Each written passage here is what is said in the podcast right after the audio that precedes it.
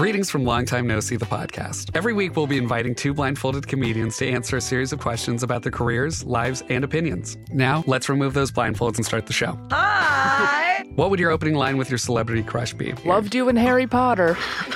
Worst date you've been on? A man bit my neck mole off once. You did what? A man bit my neck mole off. Oh my God, Jack almost fell off his chair. Be sure to follow and subscribe to the podcast. It's easy to hear your favorite artist on WFPK from wherever you are. Listen on your smart speaker, live stream from our website at WFPK.org from Louisville Public Media. You know too much about my music. You just know too much. You know that, right?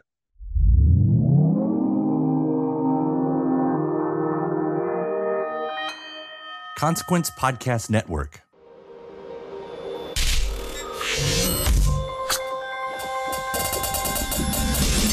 Hey, welcome to another edition of Kyle Meredith with. It's the interview series presented by WFPK at WFPK.org. Consequence and the Consequence Podcast Network. Hey, thanks as always for making your way here and checking out the uh, the uh, the series. I, I hope you hit that subscribe button so you can keep up with all the interviews that I put out. Uh, three brand new interviews every single week. It's a new one every Monday, Wednesday, and Friday to keep you up to date on your favorite artists and discover the new ones. You can do so at uh, Spotify, at Apple Podcast, at NPR, WFPK.org, YouTube for the video versions, or anywhere you get your podcast from. You can subscribe to uh, Kyle Meredith with. Uh, some of my recent guests have included uh, Paul Rodgers of, uh, of Bad Company and Free. I had The Kills. Uh, the uh, the folks behind the movie Pain Hustlers on Netflix. We talked to Boy Named Banjo, Japanese House, Brandon Flowers of The Killers, Chris Shiflett of the Foo Fighters, Liz Phair, Sarah Silverman, Courtney McBroom from uh, Lessons in Chemistry on Apple TV Plus, uh, Duff McKagan from Guns N' Roses, Felicia Day, Susan Tedeschi, Josh Radnor from How I Met Your Mother, Kristin Hersh of Throwing Muses. Uh, just an example of what you get when you subscribe to the Kyle Meredith with podcast. And that's me, Kyle Meredith, today. So excited to have one of my songwriting heroes back on the show, Art Alexakis of Everclear. The band just released a new live album. It's called Live at the Whiskey A Go Go. We're going to talk um, about that. In fact, in fact, so much happens in this conversation. Uh, Art tells us first off that he's sort of done with making albums, that he's kind of concentrating on live records, on singles, on EPs, things like that. But because of the live album, uh, especially coming from a tour that celebrated the band's 30th anniversary, it was recorded last year. Uh, that gives us a chance to kind of go through the band's history. Uh, I want to talk about the narrative that he's written throughout his catalog that seems to tell this much bigger story, self referential lyrics, Easter eggs for the longtime fans. He'll give us the backstories on tracks uh, Father of Mine, uh, Local God. Of course, that one was written for the uh, Baz Luhrmann's uh, Romeo and Juliet. Uh, Why Nervous and Weird and Fire Maple Song, both from their debut LP, World of Noise, still resonates with him. Now, the live record also includes two new studio cuts that are placed at the end Year of the Tiger and Sing Away. Sing Away's re recorded was on his solo record, now it's got the full band version. And the music video for Sing Away features his own daughter. So we're going to be talking uh, about that. Uh, we're going to be talking about sort of how generations consume music these days. I'll ask about uh, his penchant for writing for for the youth. I mean, when you think of songs like "Father of Mine" and, and "Wonderful," you know, he's always writing sort of about the. Uh, I would say always writing, but but he has a talent of writing about the hardships of of being young, which comes from his own experience. So we're going to hear about that as well, and then further on, uh, we'll hear about the future plans. That includes. Uh, maybe in the future, deluxe editions of Sparkle and Fade and Songs for an American Movie, both coming up on some big anniversaries, and more about the types of uh, new releases that he's looking forward to making. All that and even more, if you can believe it. We're talking live at the Whiskey A Go Go. It's Kyle Meredith with Art Alexakis of Everclear. Hey, Kyle, how you doing? I'm well. It's great to see you back on here.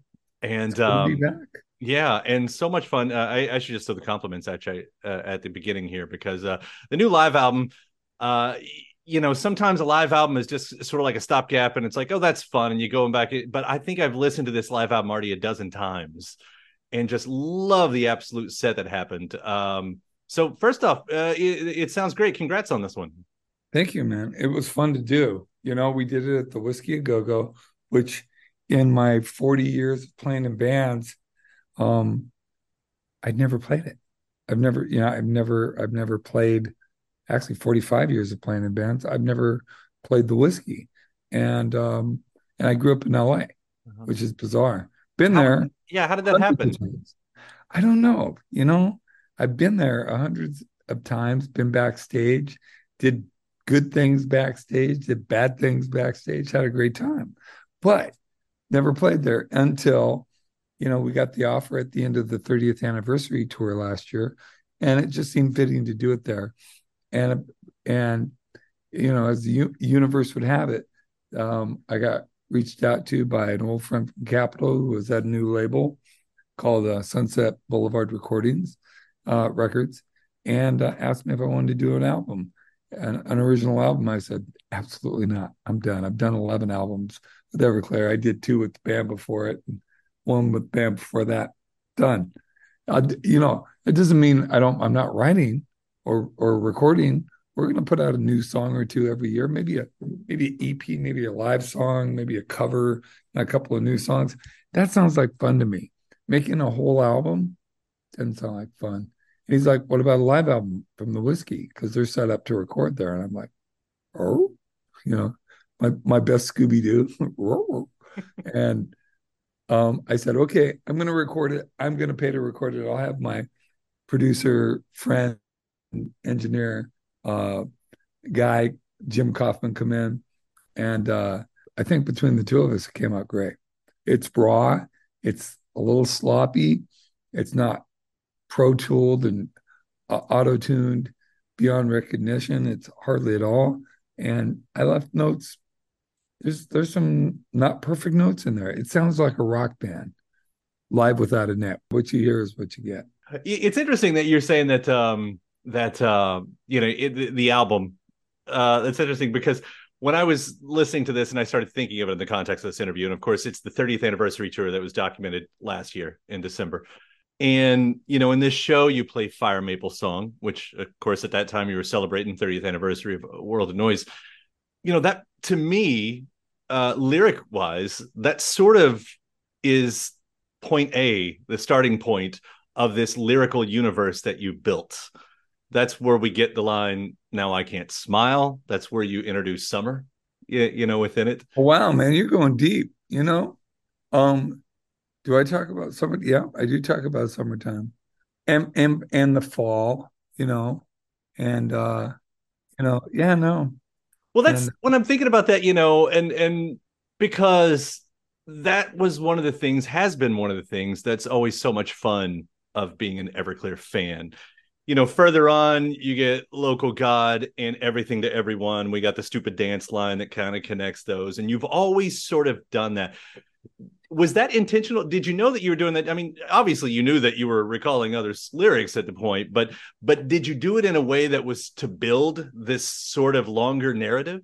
A a universal narrative, narrative, yeah, that lives within itself.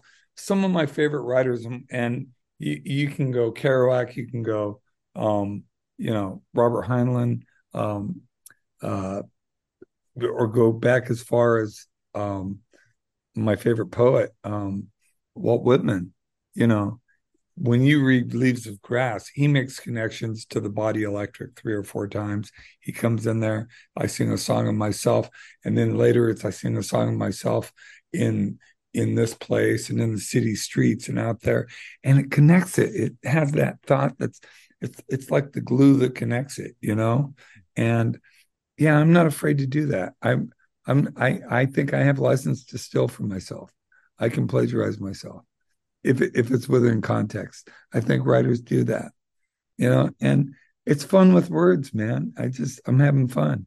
further on then i mean is that how you thought did you ever think of it like as that big like are these the same characters that's always represented in each of the songs beyond maybe the narrator I don't know if they're the same characters, but there's we're all the same characters. That you know, it, it, it we we we're unique and we're different in a lot of ways, but there's so many similarities. I mean, when you think about the literally tens of thousands of people who've come up to me, and I'm not exaggerating, that have said, "Father of mine, you wrote that about my life." I'm like, No, I didn't, but I did. You know, it was a universal theme. I remember when I played that song for the first time, I'd written it eh, at home in Portland. I was in LA to do some business. And I stopped by my uh, A&R guy's office at Capitol, you know, the round building. And the offices of the executives are on the outside, and then the assistants or, you know, secretaries or whatever you want to call them had their desks outside the office door. And I walk in and I'm like, he's like, so what can you tell me about the record? And he knows he's treading on eggs a little bit. He's, you know, because he knows I'm adamant. I don't do demos. I give you a record, you put it out. That's how it's going to work. And this is before I had a hit, right? And I was still like that on Afterglow. And he's like, Well, do you got anything you can tell me? I go, I got this new song, man. I really think it's great. I don't know if it's going to fit on the record. I don't know if it's a single. It's pretty dark. You know, it's a heavy song. He, he goes, and I, I go, oh, you got the guitar back. He goes, yeah, it's tuned up. I go, You want to hear it? And he's like, sure. He's, he's so excited because I never play him anything. He's like, sure, why not? You know, he's Brit. He's very stoic, stoic Brit. Perry Watts Russell. And the doors open and I, st- I play the song and I'm singing full full throated, just singing it. And I get to the end and he's, you know, like I said, he's like a 45, 50 year old stoic Brit- British guy. And he's, you know, he's doing this nonsense, you know, behind his glasses. But then we hear out where the his assistant is sitting, we hear this weird sound. And we walk out and there's four young women sitting on a desk hugging each other, weeping, like weeping. This is the best, song ever. And Perry Bear's just like, well, definitely going on the record. and then when we finished it and recorded it and mixed it, he's just like, this. He goes, "Do you think this is a single?" I think, I think this is a hard sell as a single. I think it's either going to fail miserably, or I think it's going to be bigger and more important than we can t- think if this hits people. And it's crossed ethnic lines. I've had people from every walk of life uh, white, black, brown, you know, everything, um, every kind of gender um, persuasion. Anybody that's had abandonment issues um, or distance issues with their father, and not just their father, sometimes their mother, um, has connected with the song. And I'm just, I feel blessed to have been able to have it come through me. And we'll be right back right after this. Shout out to uh, Astepro for sponsoring this episode and providing us with free samples. Uh, I, I live in Kentucky, in the Midwest, and allergies yeah, I suffer. When I say I suffer from allergies, I suffer from allergies. And around here, everyone I know deals with allergies to some degree. And for a long time, I thought it was just something that I would have to live with, which is a real problem um, for anything, but especially when you're a radio host. It affects my voice, it affects my mood, it affects everything. And I feel like I've tried every I've tried all the medicines. Some of them work better than others, but there's there's never a perfect one out there, especially because some of them take forever to actually work and some of them don't work at all.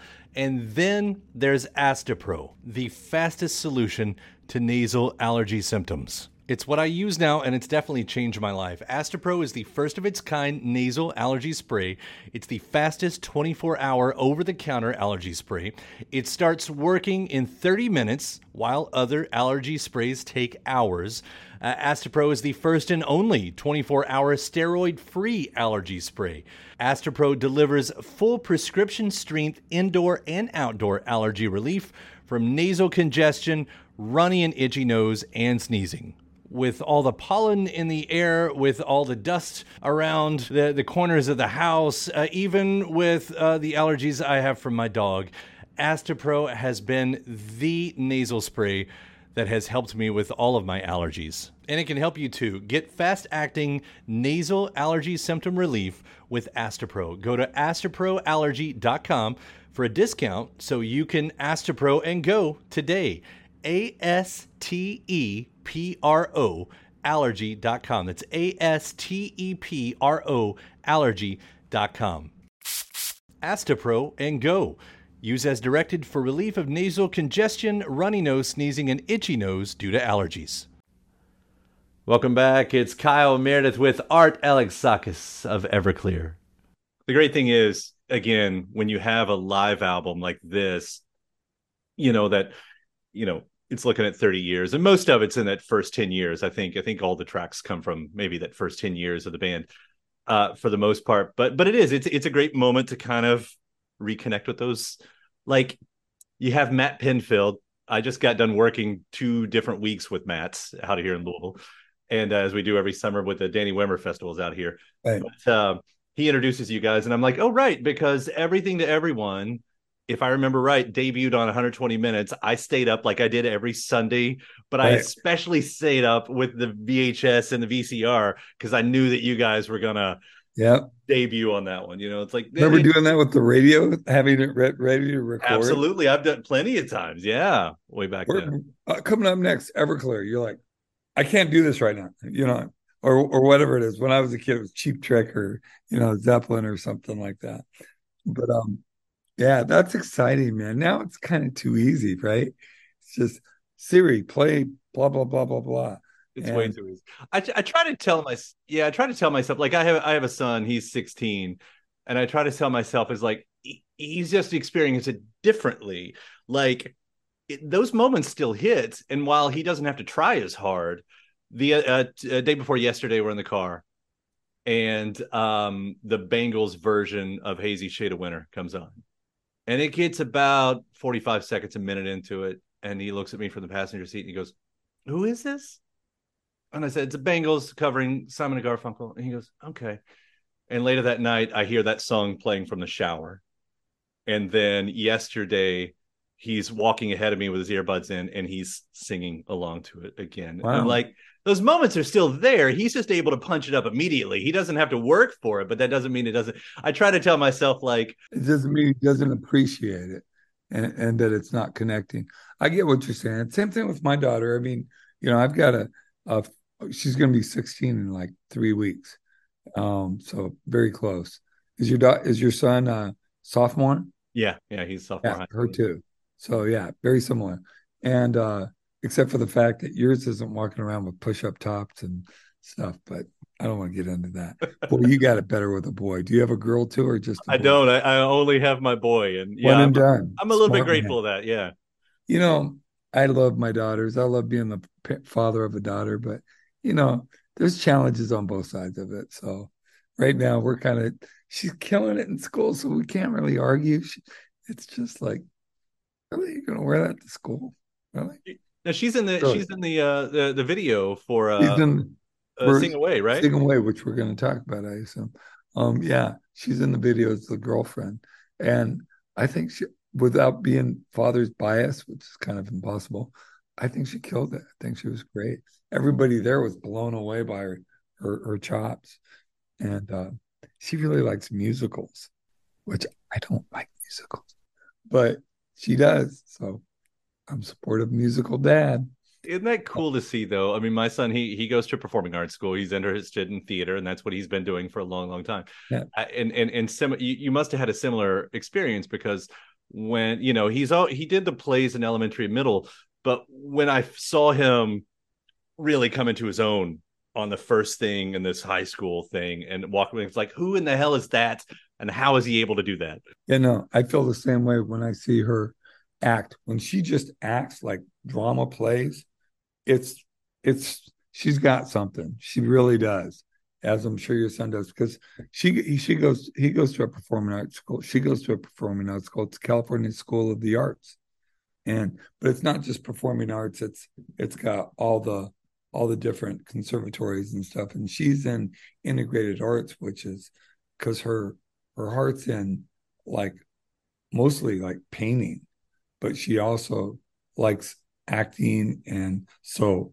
her conservatory is the hardest to get into because it has everything and it's got its own micro microsystem. So it's not pulling when they do plays in her conservatory, Um, like she's up for one of the leads in remember that movie Bat, uh, Mean Girls? Huh? Yeah, yeah. There's- yeah there's you a- got the musical version of that. Yeah. Yeah, right. there's a musical version, and she's trying to get Karen, you know, the, the dumb blonde. Which my my daughter is neither, but she just said it's just she likes her songs and it's fun. and that's so- acting. So that's and there's definitely acting. The, her monologue, she killed it on her monologue. But uh, you know, it's it's just great to see growing up the way I did, and see my children have the opportunities they have, and me going out of the way to try to make it easier for them, which is not necessarily the best thing because adversity is what creates that fire in your belly, right? I feel like my damage and adversity and all the triggers I got from that were kind of like my motive power of like, F you world, here I come. You know, it, it, it's, and I, I'm learning not to rely on those triggers because they're scary to people. your music. You did this. You have this really great talent in a John Hughes sort of way of speaking for youth. Sometimes from the point of view, like in a song, as I hear it, like a father of mine or something like that. It's sometimes like in Sing Away, where like the fact that you're still able to do that, you've been able to do that for 30 years. You know, where does that come from? How do you do that? I mean, is that is that something you even know that you're doing? You know, I, I- thank you for making the reference because I love I love what John Hughes did, and people can poo-poo it and diminish it because it was 80s and it was this and it was that. But you're right, he really did have a, a voice on the inside and an ear on the inside to what kids were going through in that situation. The, Midwest, you know, going through the the the, the classes the class system, the whole thing. So for you to say that, I'm I'm very I'm flattered. Thank you. Um, to be honest with you, I just kind of when I write songs like "Wonderful" and "Father of Mine," I put myself in the place of being that kid again, because I am uh, I bel I belong to the school of therapy that those when when you have some sort of traumatic experience as a child, you're kind of frozen there it doesn't mean you don't move on, but that little kid there is unresolved.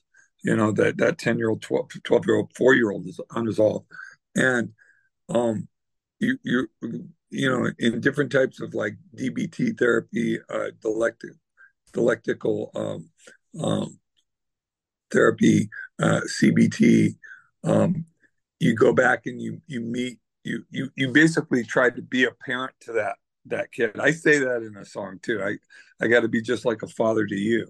In the song called "You," I don't know if you know that song, but it's talking about my rape. It's on "Black Is the New Black," and um, I just put myself back in that place.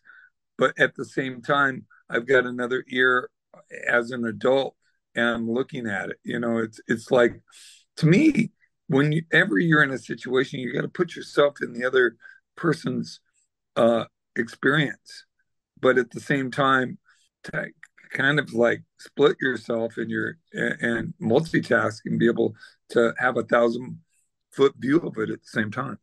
For some reason, that comes that comes pretty natural for me. And we'll be right back right after this. Hey, welcome to Kyle Meredith with Consequence, where we check out some cool new things happening on the uh, Consequence Podcast Network. I'm Kyle Meredith, and today I get to talk to uh, Anne Erickson, host of our new Consequence podcast, Beyond the Boys Club. Hey, Kyle. And congratulations on Beyond the Boys Club. Uh, well, what can you tell us about it? Four years ago, I started a column published on Consequence called Beyond the Boys Club. The goal was to spotlight the women making a name for themselves in rock and metal. All these artists share their passion for music and their stories of breaking barriers as women in the music industry. This fall, we're taking the conversation further in the Beyond the Boys Club podcast. The interview series will welcome amazing female and non binary artists from across the genre spectrum to share their stories and triumphs as they follow the beat of their own drum and shake up the scene. That sounds awesome. I can't wait to check it out. And we should all check it out because Beyond the Boys Club arrives uh, twice monthly uh, on Tuesdays, wherever you get your podcasts. Great talking with you, Anne. Thanks, Kyle. Welcome back. It's Kyle Meredith with Art Alexakis of Everclear. And you know, to be fair, of course, you've written about many, many things. I mean, "You're the Tiger" being the other new song on this, uh, like, well, you know, live album. Um, but but it feels like that's I don't want to say it like a crutch, but it feels like that's an easy place for you to go back to. Like when you're talking, you know, trying to champion youth, trying to work through the problems, someone when they're young, like like that seems like that's that's maybe a well that you can go to when you need to, uh, songwriting wise. Yeah, definitely. I, I I think it is. I but I don't think it's just relegated to that. You know, I think it's I think it's a thing that you have to be you have to be like a two way antenna to be a good writer, you know, both inside and outside, and sometimes at the same time. Um, my my favorite writers are consciously pulling, you know, the historical value of where they're pulling their information, but at the same time, they're aware of what's going on outside of it as well, and how those two worlds will either be cohesive or clash, which is interesting all in its own regardless, you know. And and you know, one thing that we were talking about in, earlier in the interview in the uh, is, you know, I was saying how I loved your the lyrical universe that you've created and everything. And to me, so many of these do work like concept albums beyond just one album, like that that it, that it always tells us. You know, and, and while albums might not be on your radar anymore, because what I would love honestly to hear from you one day is a rock opera. I always thought maybe that was going to happen, but but even like live, like is there a version of a live show that you could do where it sort of does that where it tells this story you know of a central character um something like like do you see it like that? You know that's weird. I i had this one guy give me a script that he wrote of a musical that created different characters and for my songs and stuff and it really wasn't it was kind of missing it was it was ambitious and i was flattered but it, it kind of missed the thing to me. I have thought about that arrogantly, I think, um, about creating a world within a world within all the, all my records, you know, and and doing something like that, like a musical or something like that. Even though I I fucking hate musicals, excuse my language. I just do. Well, that's it doesn't even have to be musical. Like uh, the Kinks um they're they're they're they just released one compilation. They're about to do part two of it. And it's it's just a compilation. It's greatest hits compilation basically. But they structured it in a way where it sort of loosely tells the story of their band the story. I that's exciting. I didn't know they did that. But i would expect no less from ray davies. He's he, he's such a lyrical uh, and writer you know. He, he's so talented I don't think everybody can do that, but I think you all could do that because of you know the story that you've told uh, with all these songs. Anyway, I, I, I do say that as a compliment. Good for that. Thanks. Let's plant that for you. um, we're talking about the new songs. I do want, while we're here, uh, talking about this live album at the Whiskey Go Go, it gives me an opportunity to ask about a couple of the uh, the older songs, my favorites, because uh, "Local God" wasn't on an album. It was on the Romeo and Juliet soundtrack. It became its own sort of hit. And it's become one of my favorite songs of all time. It's you I'm sure you have those songs where it just starts and you feel good. And there's something about that song, whatever the genetic makeup is in that song, that just makes me feel good. And not even the boys are back in town sort of feeling of the lyrics that come along with it. It has nothing to do with that. It's just the feeling of that song. Did you write it for the movie or what's the backstory on it? I wrote it for the movie. So I had already started writing lyrics um, for a song, and I didn't know what I was going to call it. And it was it was it was already making like I was using the Romeo, like I'll be your Romeo, kind of kind of like kind of like uh almost a reference, and it might have been put there by like Tombstone, like I'll be your Huckleberry, right? I'll be your Romeo. Yeah, and and the conflicts there within like patriarchal type looking at things and and and boys like boys do what we want and and some people can look at it as an anthem of of of of, of males going, we do what we want, but really, it's kind of just like, wow, you're at what a bunch of assholes we are, you know.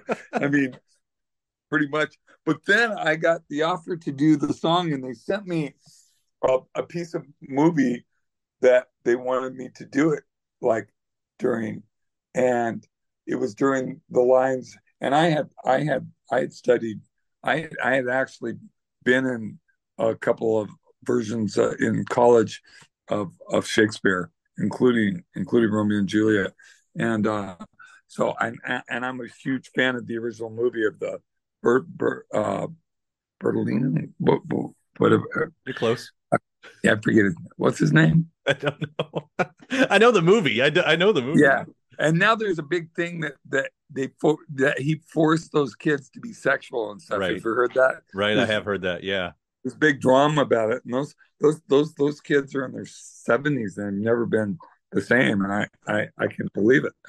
So it was it was about a line of like we become local gods, and the bad blood of of you know summer brings us to the place of of local gods, or something like that. And I'm like, wow, that's really cool. And I I said, yeah, I do the song. And I put that in there and I put those lines in there because it really worked with what I was doing, anyways, right? And it tied into the song.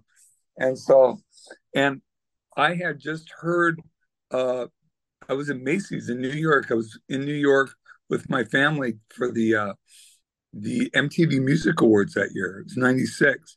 And um, I got the offer. And that day I'd been listening to just music on, on in, in Macy's and it was like drum and bass was really big at the time, right? This is the mid '90s, and I'm like, that'd be really cool in a rock rock sense, you know, that kind of rhythmic with the with the loops and shit like that. That'd be really cool. So that's kind of where that came from. And when we turned in the song, Nellee Hooper, who was the musical director, thought it was atrocious. He goes, "I'm embarrassed. This is embarrassing." He's saying, you know, you know uh, he's saying Romeo. It's so obvious. It has nothing to do with the the movie and this and this and that. And he hated it.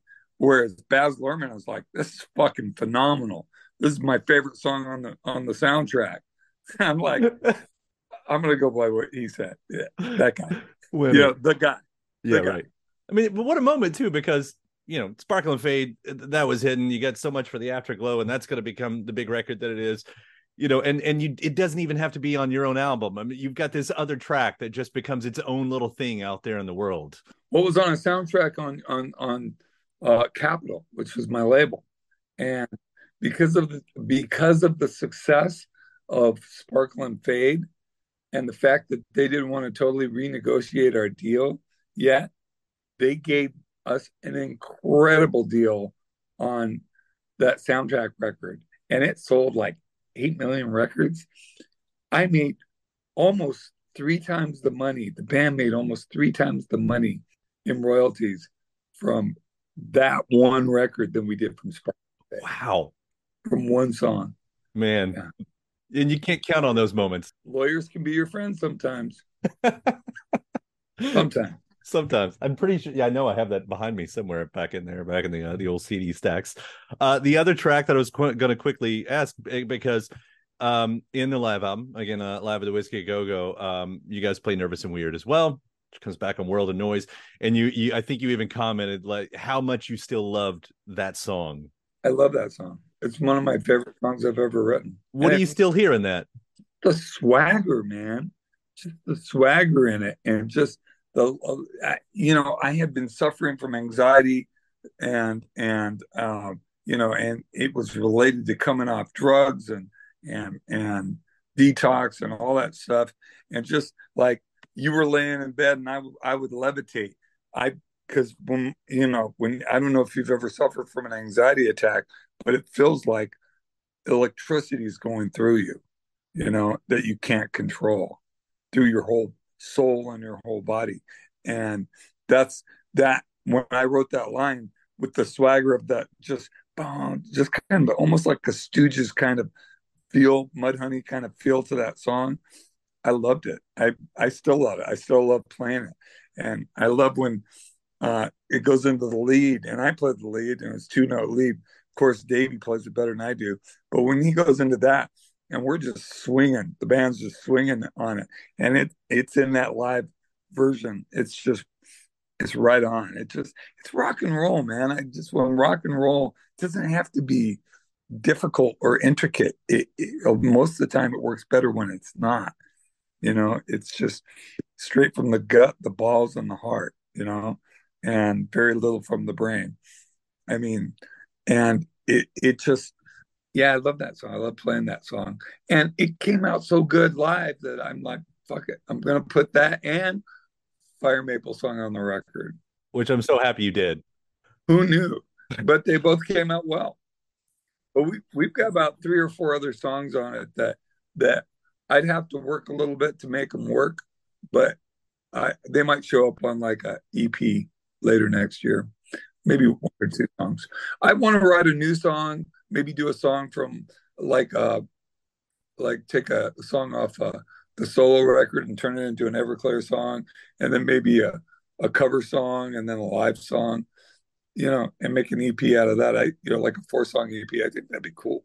It's, it's so yeah, because I was I was I was like I, I went and I cross referenced the set list is what I because I realized like yeah Volvo and Amphetamine you played that night, but of course weren't you didn't put them on the live record. So, yeah, and Summerland and Summerland. And so, that's right, and Summerland. Yeah, yeah, yeah. So they're there they're there, and the drums and the bass sound good, so we I can fix them up. So that's the plan. I mean, you said that at the very beginning of the interview that uh, you were just thinking of like one-off tracks from here. You you weren't interested in albums at the moments. I mean, beyond what we're talking about right now, the things about this EP. I mean, are there other songs sitting around? Is is there the Everclear vaults that you open up every now and then? No, there's a few songs, but I I would most most of them are owned by Capitol, right? So my idea is like next year is going to be not next year, but 2025 is going to be the 30th anniversary of Sparkle and Fade, and it's going to be the 25th anniversary of Songs from an American Movie Volume One. And I'd like to try to get them to do some reissues, remaster, you know, um, and put out um, there you know two or three songs here maybe some live versions that they have because we recorded a lot of shows that are in their vaults that are that are that are in in there somewhere so it, would be cool to be able to go and do that. Whether they let me do it i don't know. But it would be interesting you know. But they you know they would they would insist on putting it out so i wouldn't make any money off it. So i don't maybe we can manifest something just by putting it out there in this interview into the world make something happen. i like it. There you go. There you go. I honestly believe that. You, sometimes you have to manifest stuff by putting it out in the universe and it comes back to you. I 100% spiritual punk rocker that i am um, and, and avid not hippie but uh, i do buy into energy.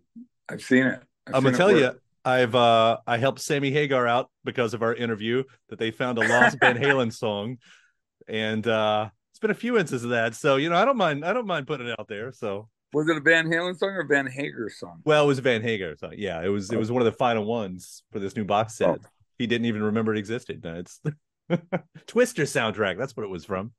Awesome. The movie Twister. The movie uh-huh. Twister. There was a yeah. song that didn't make the soundtrack, and uh, and I knew about it, and you know, here we go. So we're just putting it out there, man. That's what we're doing. Well, I like Sammy. Sammy's Sammy's a, a mensch, man. He's yeah. just a mensch. He's fun. He's you know extremely sweet guy, and a hell of a fun interview too. Happy to go wherever, dude. He's he's he, he just is so seems so grateful for the life he's had. And just embraced it all and he's he's taking big bites out of everything out of life and man people who are sammy fans are fucking fans they're just hardcore fans and if there's ever a guy who embodied the line just happy to be here that's him just happy to be here man yep happy to be a part of it baby i used to say that too man so what do you think so what are your thoughts about this man i'm just i'm just I'm just I'm just happy to be a part of it, man. I'm just good. It's a good mentality to have. Yeah. Art, uh, seriously, the, the live album uh, is so fun to listen to, and I really, really love hearing these uh, album tracks or these uh, studio tracks on it. It's been uh, awesome to talk to you again. Thank you so much for taking the time. I'm glad we got to do this. Oh, great to talk to. Always great to talk to you. All right, man. Take care, Kyle. And my thanks to Art. The new Everclear live album is called Live at the Whiskey A Go Go. You can search uh, deeper into this series, into the uh, Kyle Meredith with podcast, and find some of my uh, earlier interviews with Art as well. So thanks to Art and thanks to you for uh, hanging out and checking out the uh, the episode again. Please do hit that subscribe button so you can keep up with all the interviews that I put out. Three new interviews every single week. That's a new one every Monday, Wednesday, and Friday at Spotify and Apple Podcast, at NPR, YouTube for the video versions. Anywhere you get your podcast from, you can subscribe to Kyle Meredith with. After that, head over to WFPK.org. That's where you'll find me every weekday starting at 6 p.m. Eastern. It's four hours of classics from the 70s, 80s, and 90s. You get the best in new music. There are bonus interviews, lots of music news as well. One of my recent shows had the uh, music of the Violent Femmes, the Beatles, Blur, Beastie Boys, Lush, Prince. Charley Crockett, Aimee Mann, David Bowie, the Fleet Foxes, Tom Waits, Neville Brothers, The Hives, The Stones, Queens of the Stone Age, Mickey Dolenz covering REM, Sinead O'Connor, Fiona Apple, Kate Bush, Peter Gabriel, Mitski, Regina Spektor, Juliana Hatfield, The Cranberries, Chris Shiflett of Foo Fighters, Kim Wilde, Echo and the Bunnymen, and my interview with the filmmakers behind Expendables 4. Just an example of what you get every weeknight starting at 6 p.m. at WFPK.org. Consequence has your music and film news, and you can catch me on the social media sites. The address is always the same at Kyle Meredith. And I do hope you like and follow along. That does it for another edition. I'm Kyle Meredith, and I'll see you next time.